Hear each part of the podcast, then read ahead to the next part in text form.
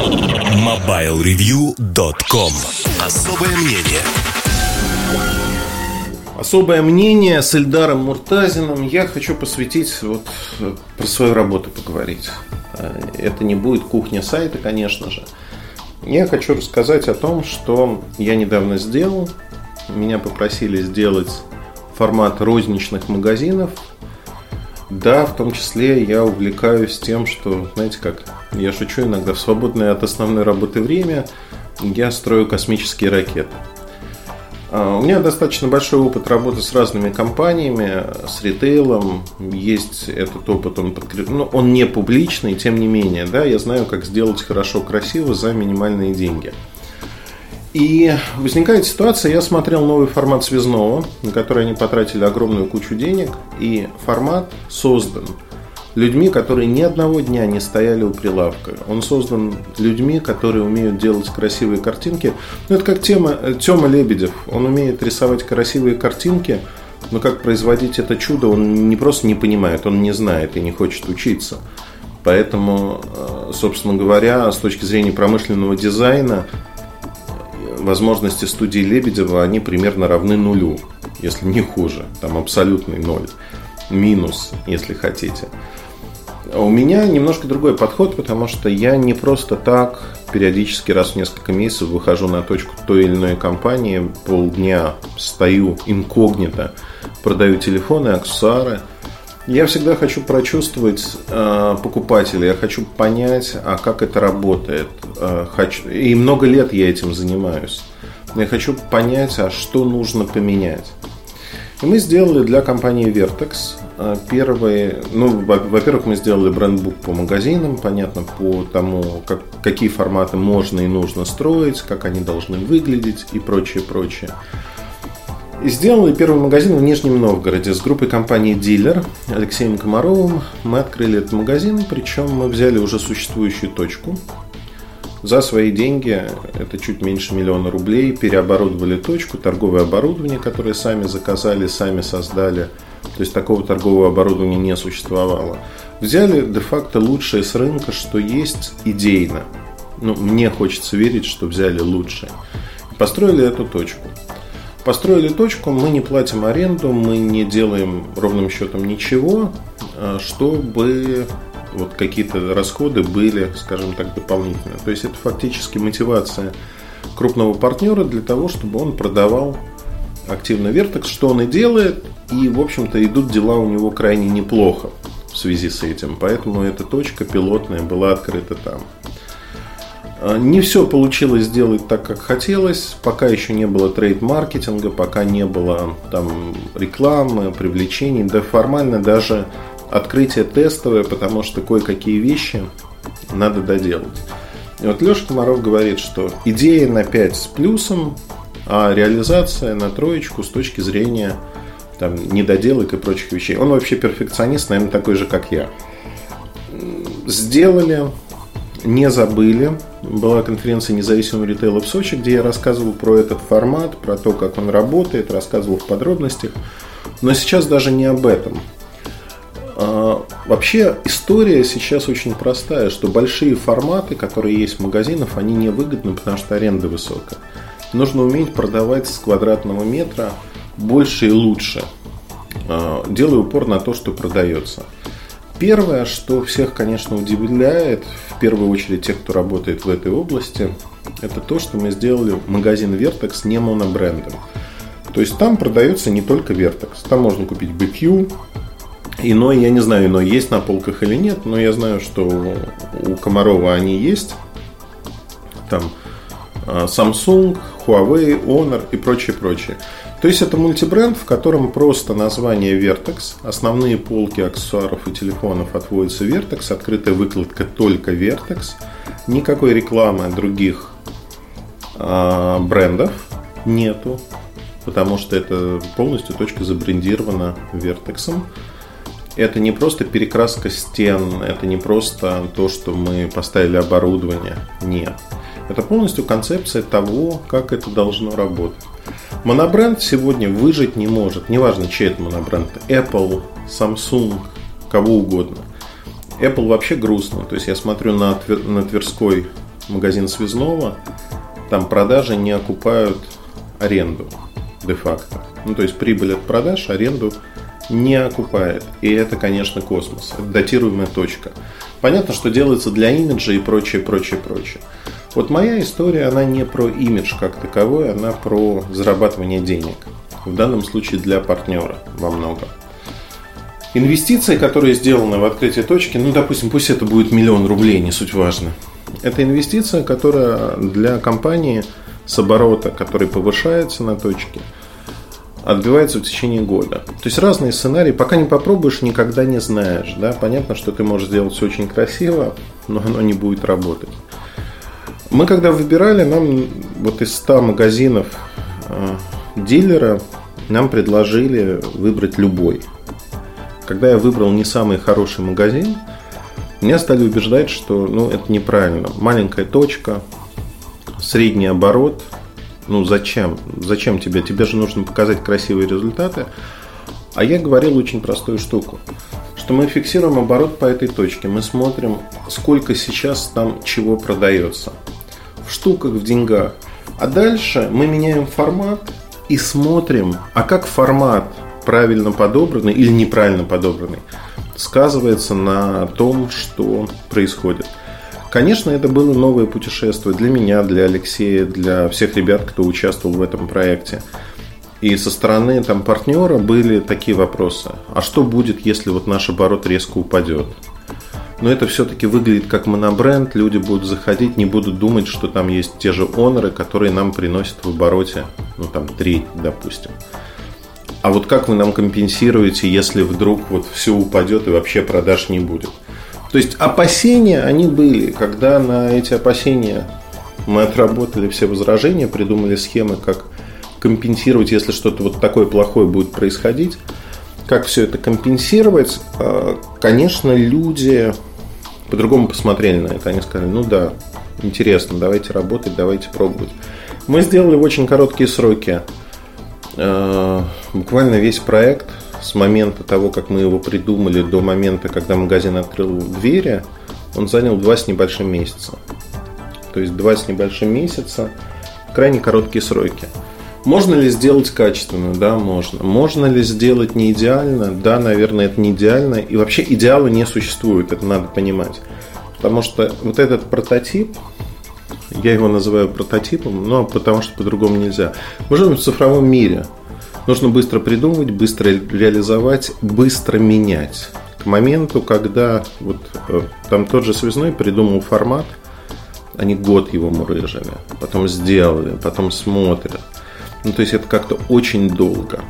А у нас все намного быстрее. Решения принимаются тоже крайне быстро. И я очень благодарен Вертексу за то, что Вертекс дал мне полный карт-бланш. То есть с точки зрения того, что я делаю, у меня не было надзора какого-то. Я полностью придумал концепцию, полностью реализовал ее. И никто не вставлял палки в колеса. Знаете, вот в крупных корпорациях, а Vertex это большая компания, бывает так, что находятся какие-то люди, которые имеют обязательно свое мнение. И начинают придираться по мелочам. А почему у вас вот это здесь вот так? А вот я однажды работал с крупной государственной корпорацией, и я убился просто. То есть э, я полгода потратил на объяснение там цвета наклеек и тому подобных вещей. Здесь же э, все принципиально по-другому. По-другому, потому что мне нравится этот подход. Вот Женя Чичваркин в своем э, магазине Хайд, он дал полную свободу шефу и поварам. Они могут творить все, что угодно.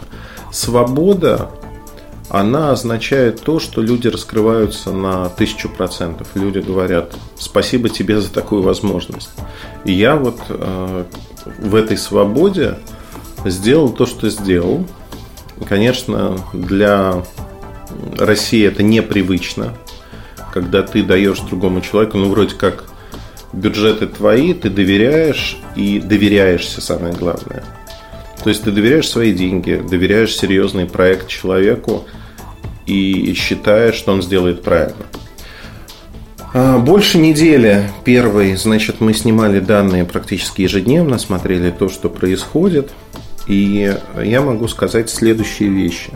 Там, не вдаваясь в технические детали, подробности того, что мы сделали, потому что, во-первых, э, этот магазин стал мекой для тех, кто занимается розницей. Э, в Нижний Новгород уже съездило несколько человек. Вот, знаете, это информация, что называется, с пылу с жару. Э, первое основное, когда мы выступили на конференции, я сказал, что вот первые дни, когда работал магазин, оборот в деньгах вырос в полтора раза. И люди как бы, ну, не верим, да, наверное, реклама, наверное, там, эффект того, что вы рассказали. Ни пиара, ни рекламы, вообще ничего, никаких активностей не было.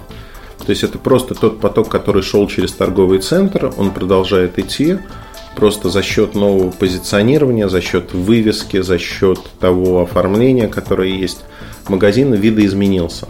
Знаете, в чем основная проблема сегодняшней розницы? Не только сотовой, вообще глобально – в регионах многие розничные магазины остались ментально в 90-х. То есть они выглядят не так, как современные магазины. Для меня всегда точка отсчета, как ни странно, Макдональдс. Макдональдс, шоколадница, возможно. Они меняются, они показывают массовому потребителю новый дизайн. То, как меняются, там появляются компьютеры для заказа, панели и прочее. И когда мы говорим о том, что вот это все меняется, а теперь рынок становится другим, этому рынку надо соответствовать. Многие не вкладывают в это деньги. У них, у многих нет этих денег. Тем не менее, когда мы показали, что вот это уровень, в хорошем смысле уровень Макдональдса с точки зрения оформления, у Макдональдса шикарное оформление, правильно подобранные материалы и прочее, прочее. Возможно, нам с точки зрения технологичности надо к этому стремиться. Тем не менее, мы сделали нечто подобное. Э, красивая вывеска, красивое оформление, там искусственная трава на стене. Ее уже, знаете, у нас очень много людей, которые добрые такие. Они говорят, а, это пылесборник, это вообще ерунда полная, места там мало, да кто там будет покупать? Но вот когда ментально мы приблизились к тому, что ждут люди, они не знают Vertex, они не знают, что это такое – но они видят некое качество. И вот на это качество они заходят, и этому качеству они заведомо начинают доверять больше, чем соседним точкам, например, мегафона. Оборот магазина, я уже сказал, вырос в полтора раза. За неделю, если мы говорим первую неделю продаж, фу-фу-фу, дальше пойдет, я думаю, не хуже. Магазин резко вырвался вот среди 100 магазинов э, сети. Магазин занял четвертое место по обороту то есть он вошел в топ-5. Но самое главное заключается, выросли продажи как Vertex, так и аксессуарики. Аксессуарика выросла в три раза. Продажи аксессуарики выросли в три раза. Это просто ну, вещь, которая практически недостижима. Назовем это так. Потому что на аксессуарах зарабатывают основные деньги сегодня. За счет этого я не буду вдаваться в прибыль. Прибыль резко возросла с этой точки, с квадратного метра не просто за счет того, что механический оборот подрос, а за счет того, что стали продавать те товары, которые на преимущественных местах, которые мы выставляли именно на эти места и прочее, прочее, прочее. То есть некоторые люди у меня спрашивают, говорят, Ильдар, ну вот признайся честно, ты хочешь сделать просто большой проект, потратил немного денег для того, чтобы люди ходили, вот ты их купил, даешь деньги, они заходят и покупают больше, чтобы по кассе показать больший оборот. Ну, мне приятно, конечно, но у меня нет такого количества денег, чтобы ежедневно засылать людей в Нижнем Новгороде в этот магазин и что-то делать. Он не выглядит чем-то гениальным. А, он банален до простоты, и вот в этой банальности его сила. Мы сделали универсальный формат. Универсальный формат вообще формат такой по квадратуре от 15 до 30 квадратных метров, который просто работает. Отвечая на вопрос, а можно ли просто перекрасив магазин, поменяв торговое оборудование, оставив тех же самых продавцов, одев их в фирменную, в некую униформу, фирменную одежду, можно ли добиться того, что этот магазин будет при прочих равных продавать больше, ничего не делая другого? Да, можно. И вот наш пример магазина Vertex доказывает, что не просто можно – а продажи идут вверх, причем продажи идут вверх, ну, де-факто, да, нельзя сказать, что сами собой, потому что магазин это большая история, но они идут вверх просто за счет того, что мы сделали все это правильно. И мне эта история очень нравится, нравится идейно тем, что у нас получается хорошая вот, с точки зрения рынка история. А операторы очень возбудились. Те, кто делают франшизу, возбудились. То есть несколько команд уже приезжали в Нижний, буквально облазили. А, ну, я там открою тайну такую, что мы видим всех, кто приезжает, кто изучает этот опыт – и облазили, чуть ли не обнюхали, не облизали каждую полочку, посмотрели, как это сделано. При этом проблема заключается в том, что мне не страшно, что кто-то будет что-то копировать на здоровье. Задавать тренды – это очень приятно. Проблема заключается в другом, что безыдейно скопировав, то есть в основе этого проекта, в основе этого дизайна, в основе дизайна магазина, этого прототипа – лежат все-таки некие идеи. Идеи простые, понятные. Вот не добавив эти идеи, вы свою розницу правильно не сделаете. И здесь у нас получается очень интересная история, когда действительно с минимальными затратами мы получаем максимальную эффективность. Мне приятно, что я участник этого проекта, безусловно. Мне приятно, что этот проект ну, вот на данный момент получается, получается интересным и ничего подобного на российском рынке фактически не было. Это кажется сказкой, знаете, там нет ничего сказочного. Когда люди приезжают и говорят, ну не может просто так вырасти оборот в полтора раза. Не может. Мы говорим, ну может, но посмотрите, мы поменяли местами. То есть у нас эффективность выросла. Количество людей, кто заходит в магазин, внимание, барабанная дробь увеличилось незначительно. Оно увеличилось, но незначительно. Но количество продаж выросло, и качество этих продаж выросло. То есть мы победили самую большую проблему, особенно региональных магазинов, доверие к магазину. Что вызывает доверие? Почему? Вот вообще проблема доверия – это глобальная проблема не только России, а всего мирового рынка. Кому вы доверяете свои деньги? Вот доверяете вы этой компании или этой? Это основная проблема, и с этим надо работать. Вот мы научились с этим работать, сделали интересный проект, поэтому я про него в диванной аналитике немного рассказывал, еще до момента, когда у нас были вот эти недельные данные. Сейчас, конечно, будем смотреть, плюс мы будем делать различные маркетинговые активности, чтобы посмотреть, как мы можем регулировать поток, как внешняя реклама заводит людей в магазин. Эксперимент – это огромное поле для экспериментов, для того, чтобы смотреть, что мы можем сделать еще. Это интересно, это интересно, действительно, это новое такая задача, очень амбициозная, очень большая. И то, что мы вот так быстро и качественно и эффективно ее реализовали, конечно, знаете, как получается, что сам себя хвалю, но я даже не знаю, кто может про этот проект рассказать вот так в деталях досконально. Я попытался дать просто некий взгляд на то, что мы делаем, я, моя команда, чем мы занимаемся – это один из многих проектов. Один из проектов, который показывает, на что мы способны. Наверное, знаете, такая самореклама. Но приятно, когда есть что рассказать, есть что показать, что пощупать. И я сугубо практик. То есть, да, есть огромное количество людей, которые теоретизируют и прочее. У меня есть несколько подходов. Подход номер один в бизнесе, он очень простой. Нельзя делать то, что не приносит деньги с точки зрения затрат. А нельзя строить бизнес на будущее, если сегодня он не может себя прокормить, потому что это путь в никуда. Ну и вот мой подход, он показывает, что все это работает. И вот на примере этого магазина мы видим, что правильно расставленные акценты, они могут достичь огромных результатов. Отдельно приглашу, наверное, на открытие. Таких магазинов будет становиться больше, больше, больше. Мы не бежим за то, чтобы там 100, 200, тысячи магазинов нет. Эм, но несколько десятков магазинов в будущем году появится. Очень аккуратно, очень придирчиво будем отталкиваться от того опыта, который есть.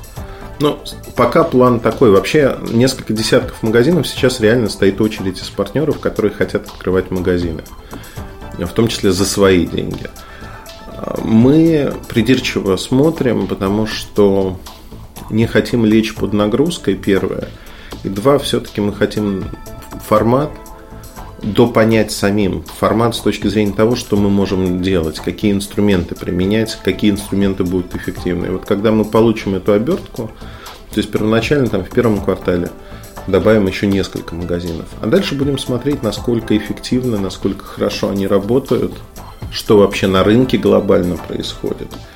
И отталкиваясь от этого, будем понимать, как мы живем, что мы делаем и прочее, прочее. На этом, пожалуй, все. Рассказал все, что хотел. Послушайте другие части подкаста. Они, надеюсь, не менее интересные, а даже более. Удачи, хорошего настроения. Пока. MobileReview.com Обзоры на вид. Всем привет, с вами Эльдар Муртазин. Пришло время поговорить про iPhone 10R. Я не знаю, его называют по-разному XR, 10R, кто как, кто в лес, кто по дрова. Вообще, номенклатура названий в этом году у айфонов крайне странная – какие-то упоротые фанаты твердят, что, ну или сотрудники, я не знаю, розницы Apple твердят, что надо обязательно говорить 10s, 10s Max. А, при этом обычные люди, как называли iPhone X, как iPhone X. iPhone X, десятка, ну кто-то называет, но таких меньшинство. Я даже опрос на эту тему проводил. Процентов 20 сказали, что называют iPhone X а все называют iPhone X. Ну, соответственно, XR это некий бюджетный, слово бюджетный для телефона, который стоит 65 тысяч рублей в базовой комплектации, оно, наверное, не очень подходит. Тем не менее, это бюджетный iPhone, и, наверное, надо рассматривать его в привязке к другим моделям. Он появился на месяц небольшим позже, чем XS, XS Max. И он выглядит по-другому. А, по-другому, то есть это упрощенная версия старших моделей. Там такой же процессор A12 Bionic, меньше оперативной памяти. 64, 128 и 256 гигабайт встроенный. Карт памяти, естественно, нету. Ну вот 256, в отличие от старших моделей, где есть 512, это максимальная, максимальный объем памяти, который сегодня существует. В России, естественно, односимочный, в Китае есть двухсимочные аппараты, наносим, все так же, как всегда. И этот аппарат чем-то мне напоминает iPhone 5C. iPhone 5C с точки зрения того, что яркие цветовые решения, стеклянный корпус, алюминиевая рама, закрашенная в цвет корпуса. Например, у меня вот был голубенький аппарат, и рама тоже такого нежно-нежно-голубого цвета. Очень приятный аппарат внешне, такая, знаете, конфетка, но достаточно толстоватый. А выступает сзади камера. Камера, к слову сказать, 12-мегапиксельная, она одна. Умные режимы, там Smart HDR и прочие применяются. Качество фотографий достаточно неплохое, но не дотягивает до флагманов, не дотягивает до того же XS, XS Max. При этом понятно, что он стоит подешевле. То есть примерно от XS обычного разница в цене, ну сколько получается, 20 тысяч рублей. Заметно, казалось бы.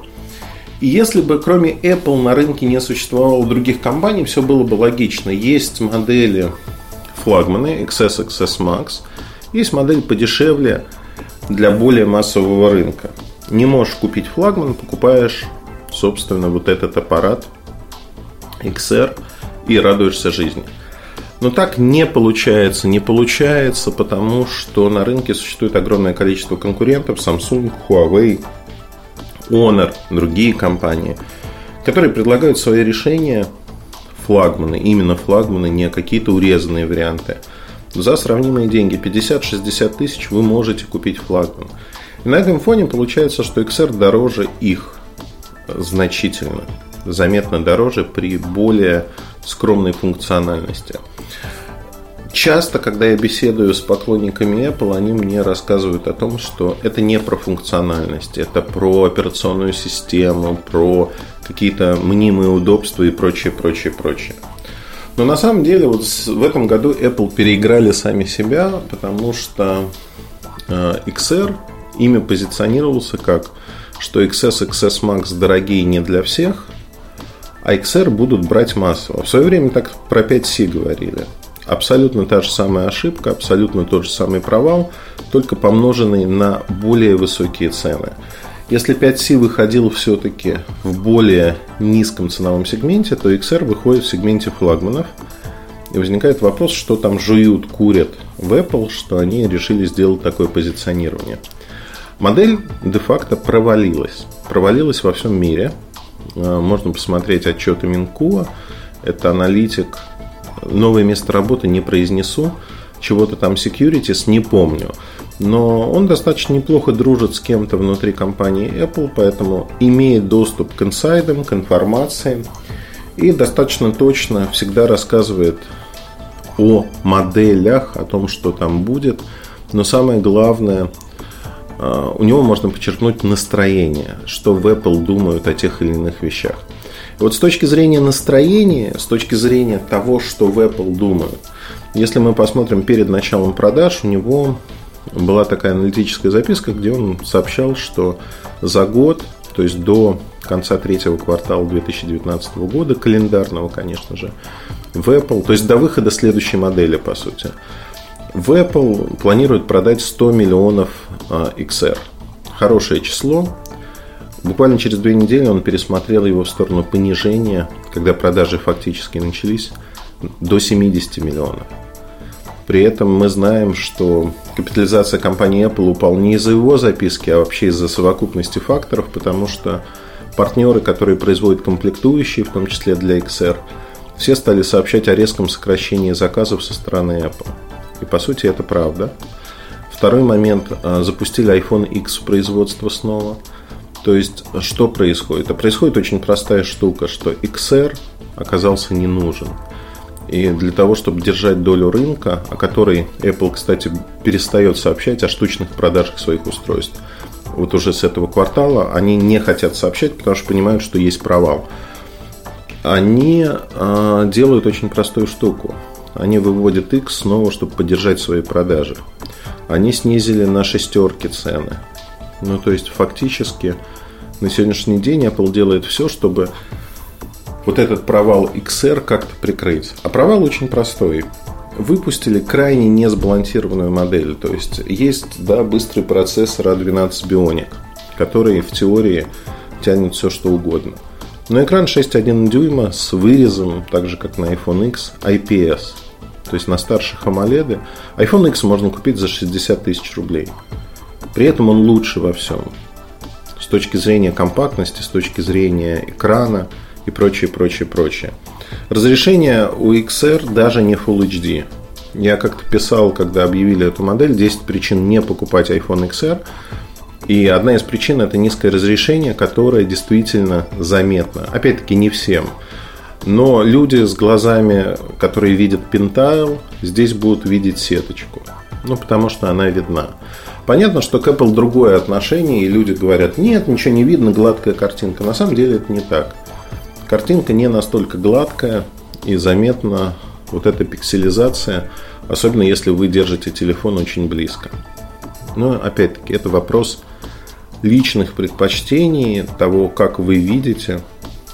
Если вы когда-то видели пентайл, здесь вы будете видеть ту самую сеточку. Второй момент, крайне важный, э, он связан с э, э, дисплеем. Помимо того, что дисплей IPS, помимо того, что он имеет такое разрешение, у него огромные-огромные рамки. То есть на всех фотографиях, на пресс-рендерах а, пытаются нарисовать так и подбирают такие картинки, чтобы эти рамки были не видны. В жизни эти рамки видны, и это выдает вот эту бюджетность, то есть он пухлый, с огромными рамками. Это чудо там из 16 года, наверное. То есть оно прилетело откуда-то из прошлого. Современные смартфоны, они не такие. Они безрамочные, у них очень тонкие рамочки и прочее, прочее, прочее. То есть вот iPhone X более современный смартфон, чем эта модель. Хотим мы того или нет, но в общем я могу сказать одно, что на сегодняшний день XR по своей идеологии, по позиционированию, он провален изначально большее число людей, вот наибольшее число людей, они же не про это, не про спецификации, они покупают просто современные смартфоны от Apple. И будь позиционирование другим, наверное, XR бы состоялся. Но так как позиционирование такое, другого у меня, к сожалению, нету. Он не состоялся, он не случился как продукт. И исходя из этого, можно говорить о том, что не изменить уже ничего. Нам можно было бы поменять ценовое позиционирование, а что компания частично пытается сделать через субсидии операторам, например, в Японии. В Японии Apple занимает больше 50% в штуках рынка смартфонов. Это один из ключевых в Азиатско-Тихоокеанском регионе, один из ключевых рынков. И, конечно, когда XR не полетел, операторы купили его очень много, и операторы вынуждают снижать цену. То есть не Apple идет к операторам и говорит, давайте что-то сделаем. Нет. Прессуют операторы Apple, чтобы они решали проблему с их стоками. И возможно, что перед Новым годом в Америке будут скидки на XR у независимого ритейла, в который он попал впервые. Apple запускает свои модели куда-то еще. То есть в сухом остатке что хочу сказать? Мы можем даже не говорить про характеристики аппарата. Мы можем не говорить про то, какой он, не закапываться в это. Потому что смысл-то в другом. Очень дорогой недофлагман или бюджетный флагман, если хотите, который на фоне XS не нужен. На фоне iPhone X, который сначала сняли с продажи, сейчас восстановили, а производство, сняли с производства, восстановили, который был не нужен. Он попал так, что его никто не хочет. В России это буквально десятки штук, которые продаются, если мы говорим про регионы. То есть в регионах люди не готовы тратить от 65 тысяч не на лучшую модель. Вот не готовы совсем, ни в кредит, никак. То есть, по сути, остается аудитория, когда очень-очень понравился дизайн, яркий. Как правило, это подростки – и люди с деньгами, которые не имеют никаких ограничений, могут вот выкинуть деньги на не лучшее решение, а вот на такое. По какой-то причине. Тогда да, это возможно. Но опять-таки, с точки зрения логики, если у вас есть деньги, проще взять тот же XS, если вы любите iPhone XS Max, или посмотреть на Android. Как-то так. Вот в сухом остатке мысли про XR. Аукаться эта модель будет долго Apple тут, в общем, к бабке не ходи, потому что такого фееричного, такого глобального провала с продажами нового аппарата в компании Apple еще не случалось. 5C по сравнению с провалом XR это цветочки. То есть, действительно, ситуация настолько критичная, что сегодня рассматриваются даже в России варианты, как, каким образом, не снижая цену на полке, сделать так, чтобы XR продавался. На этом все. Удачи, хорошего настроения. Оставайтесь с нами, слушайте другие части подкаста. Пока. MobileReview.com Кухня сайта. Всем привет, с вами Эльдар Муртазин. Поговорим мы сегодня о такой вещи в э, кухне сайта. Как пропаганда, наверное, которую мы хотим или не хотим – но все равно воспринимаем ежедневно пропаганда, некачественные материалы, назовем это так, потому что часто доходит до степени смешения. Почему вообще на техническом ресурсе надо говорить про пропаганду? А, на мой взгляд, это очень простая штука. Штука, которая нас окружает всегда, потому что политика – это отражение желаний отдельных людей, государств, групп людей. То, что изучает социология во многом социодинамика и прочие вещи. И пропаганда это такой, знаете, в концентрированном виде то, что происходит и с компаниями тоже.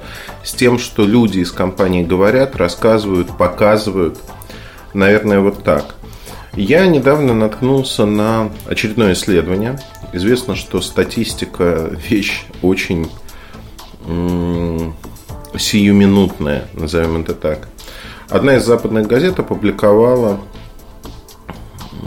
я даже не знаю, как это назвать, некий опрос без ссылки на данные, без ссылки на источник, где просто во врезке к статье говорится, что в проблемах России каждые 8 россиян, мужчин и женщин, то есть 8 из 10, винят президента Владимира Путина.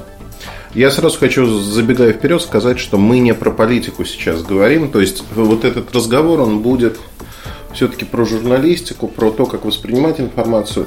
Для тех, кто по две стороны баррикад, для тех, кто производит этот контент, для тех, кто его потребляет, то есть для массовой аудитории. А, я всегда, когда встречаю какие-то данные без отсылки куда-либо, я всегда стараюсь эти данные не то чтобы игнорировать, но воспринимаю с улыбкой. Потому что неизвестна ни методика этих данных, неизвестно, откуда они пришли и прочее, прочее. Более того, занимаясь исследовательской деятельностью уже многие годы, я очень не люблю а, приводить данные компании, в которой тружусь, Mobile Research Group. Почему? Потому что, как правило, эти данные невозможно извне проверить. И если я привожу такие данные, я всегда говорю о том, что вот смотрите, данные, которые существуют, они коррелируют, например, с отчетом ADC, JFK, чем-то другим. То есть, по сути, я всегда говорю, вот смотрите, наши данные, они вот такие, чуть-чуть расходятся там, с тем же JFK, но вы можете проверить в отчете JFK, если имеете к нему доступ. То есть, э, история-то простая. История не вопрос того, кому верить или кому не верить. История про то, как с этим работать. Вообще, данные нужно проверять, безусловно. Но представьте себе, да, вы читаете газету и тут же лезете в интернет проверять какие-то данные. Это невозможно. То есть невозможно, когда каждое слово нужно проверять. Поэтому большинство людей, они ориентируются все-таки на то, что вот этому журналисту или изданию я верю или не верю. В самолете, в Сапсане раздают прессу. И раздают журнал «Профиль», в бизнес-залах есть журнал «Эксперт» еще. Я его не читаю, не являюсь его поклонником. Тем не менее, недавно я этот журнал схватил, когда летел в Сочи. И вот буквально вторая страница, где маленькие новости, такие новостюшки идут, она меня поразила. Поразила тем, как название диссонирует с тем, что написано внутри. Внутри была заметка буквально в несколько абзацев, два абзаца, о том, что компания Apple отсудила у таможенной службы Российской Федерации а, некую сумму денег, там 145 миллионов рублей, что-то такое. Говорю по памяти, поэтому не придирайтесь, важен сам смысл. Это сумма переплаты за Apple Watch, которые ввозились как а, наручные часы. То есть таможня считала, что это наручные часы. Apple считал, что это электронное устройство, компаньон к айфону, и без айфона использоваться они не могут. Что абсолютная правда. И вот в этой заметке, вы знаете, несмотря на громкое название «Эксперт», название журнала, эта заметка, она показывает, что зачастую люди – люди, которые пишут в крупные издания, а эксперт там старые издания, относительно крупные, не тиражные, но давно существуют на рынке. И ведь есть люди наверняка, кто верит в написанное, кто считает, что там пишут, ну, слово правда, наверное, не подходит, но реальную информацию. А эта заметка мне понравилась тем, что в ней допущено несколько грубейших ошибок. Во-первых, Apple Watch называется, вы не поверите как, iWatch – Такого продукта у компании Apple нет, но тем не менее называется iWatch. Ну, я не знаю, где жил автор этой заметки, там нет имени, то есть в каком лесу, и пропустил, что уже много лет продается Apple Watch. Это торговая марка компании Apple. iWatch не существует. Не существует такого продукта в принципе. А, ну, у китайцев существует наверняка некая подделка. Даже я видел что-то подобное. Но Apple Watch существует именно как марка, именно так. Дальше вот та цифра 145 миллионов, она разбивается на две составляющих. Это пени, которые заплатила компания, и, собственно говоря, сумма налога. Сумма перепутана, ну, то есть она разбивается на две части. Перепутана, какая часть к чему относится. То есть там само тело платежа Э, составляет 45 миллионов, и там 100 миллионов это пение. Понятно, что это ошибка. Ошибка, которую автор допустил, потому что вообще не включал свой мозг. То есть не то, что мозг не включал, мне кажется, надо специально принудительно отключать мозги, чтобы написать такое. И то, знаете, пьяный, валяясь в луже, человек вряд ли сможет выдать вот такой перл. Перл во всех смыслах, потому что одна заметка перечеркивает название издания. Вернемся к пропаганде. Пропаганда, она не замысловата, она действует на эмоции, и каждый из нас говорит себе – я достаточно умный, образованный человек для того, чтобы не быть жертвой пропаганды. Правда? Ну вот вдумайтесь, что мы стараемся игнорировать пропаганду, стараемся не смотреть на то, что происходит через призму, там, я не знаю, Первого канала, например. Но порой происходят ситуации, когда хотим мы того или нет, пропаганда эмоционально мы получаем такой всплеск, встряску, а, когда мы начинаем реагировать. То есть вот наш уровень невосприимчивости пропаганда пробивает. И в, эти, в этих ситуациях мы перестаем рассуждать, мы действуем эмоционально, в зависимости от наших предпочтений и прочих вещей. Ну вот, например, ситуация с э, провокацией, которая произошла в Азовском море. Пропаганда с разных сторон показывает эту историю совершенно различно. И если разбираться, то, ну, вот я читал много изданий западных, кровожадные русские напали на маленькие катера, которые шли по маршруту, который был изначально заложен, изначально согласован и прочее, прочее. Потому что русские хотят войны. То есть, э, ну, фактически где-то русские заменяются на слово Путин, но суть не меняется. То есть суть заключается в том, что сегодня есть в пропаганде очень незамысловатые шаблоны, которыми вот эти западные товарищи пользуются. С другой стороны, ну, как бы тоже взвешенности не хватает, то есть это эмоция, потому что всегда пропаганда вызывает контрпропаганду, и начинается обсуждение, кто же прав. При, при этом доказать, когда изначально посыл неправильный, доказать, что вы правы, вы в белом, невозможно. Это как бы закон жизни.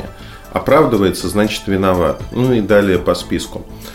И на сегодняшний день, если мы говорим про технологические компании, про компании уровня Microsoft, Apple, Google и прочее, прочее, пропаганда становится, то есть пиар превращается в пропаганду. Это было давно. Это было в том или ином виде.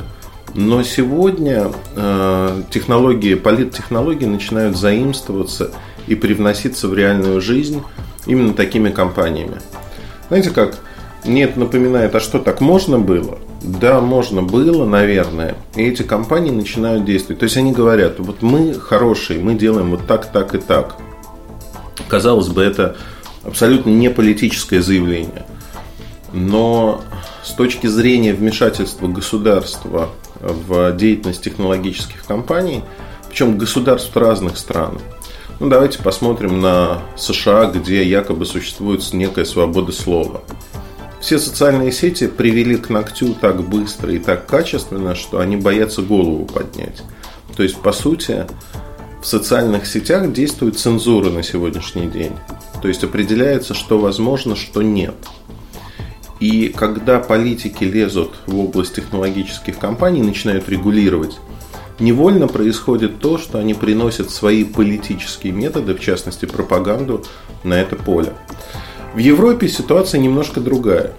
Европа, как мы знаем, отстала очень сильно от Соединенных Штатов. Нет европейских крупных конгломератов, компаний, корпораций, которые бы активно играли на том же поле, что Google, Microsoft, Oracle, Cisco, ну и другие – Поэтому что происходит? А происходит очень простая штука.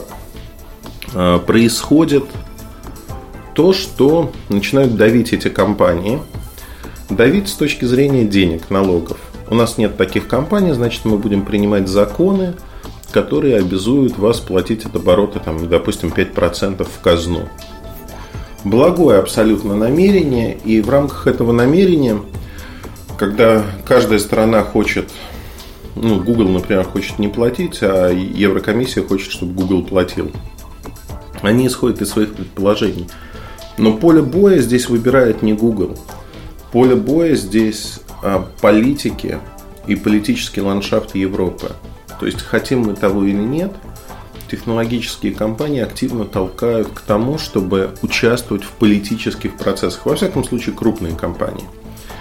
И тут возникает очень простая история, что как только они начинают работать вот в этом политическом ландшафте, появляются люди, которые умеют работать. Их нанимают, это юристы, политики бывшие. И они рассказывают, как все устроено. А дальше, хотим мы того или нет, эта информация, это не заизолированные люди, то есть они часть компании, они работают в том или ином департаменте, общаются с другими коллегами. И у кого-то всегда, это всегда происходило, у кого-то рождается светлая идея. Говорят, слушайте, ну вообще история это хорошая. Вот смотрите, вы занимаетесь пропагандой, по-разному ее называют, а мы же можем это использовать в нашем подходе к рынку. Вот мы называли раньше это пиаром, но пиар более тонкая материя, а тут грубо воздействовать на эмоции. И это будет работать. Добавим сюда рекламный бюджет, и это будет работать. И вот когда люди образованные исходят из того, что не, ну ребят, ну смотрите, да, даже рекламой не прошибить, если продукт плохой, если что-то не так, невозможно прошибить. Не получится сделать так, чтобы люди его потребляли. Правда? Правда не получится? Вот вы уверены в этом. А я вам могу сказать, что получается, получается раз за разом. То есть понятно, что люди обучаются рано или поздно, но первоначально можно вскинуть в рынок продукт. Это функция от рекламы, функция от маркетинга. Можно вскинуть продукт, который некачественный. Более того, продукт, который изначально ломается и при этом стоит достаточно много денег.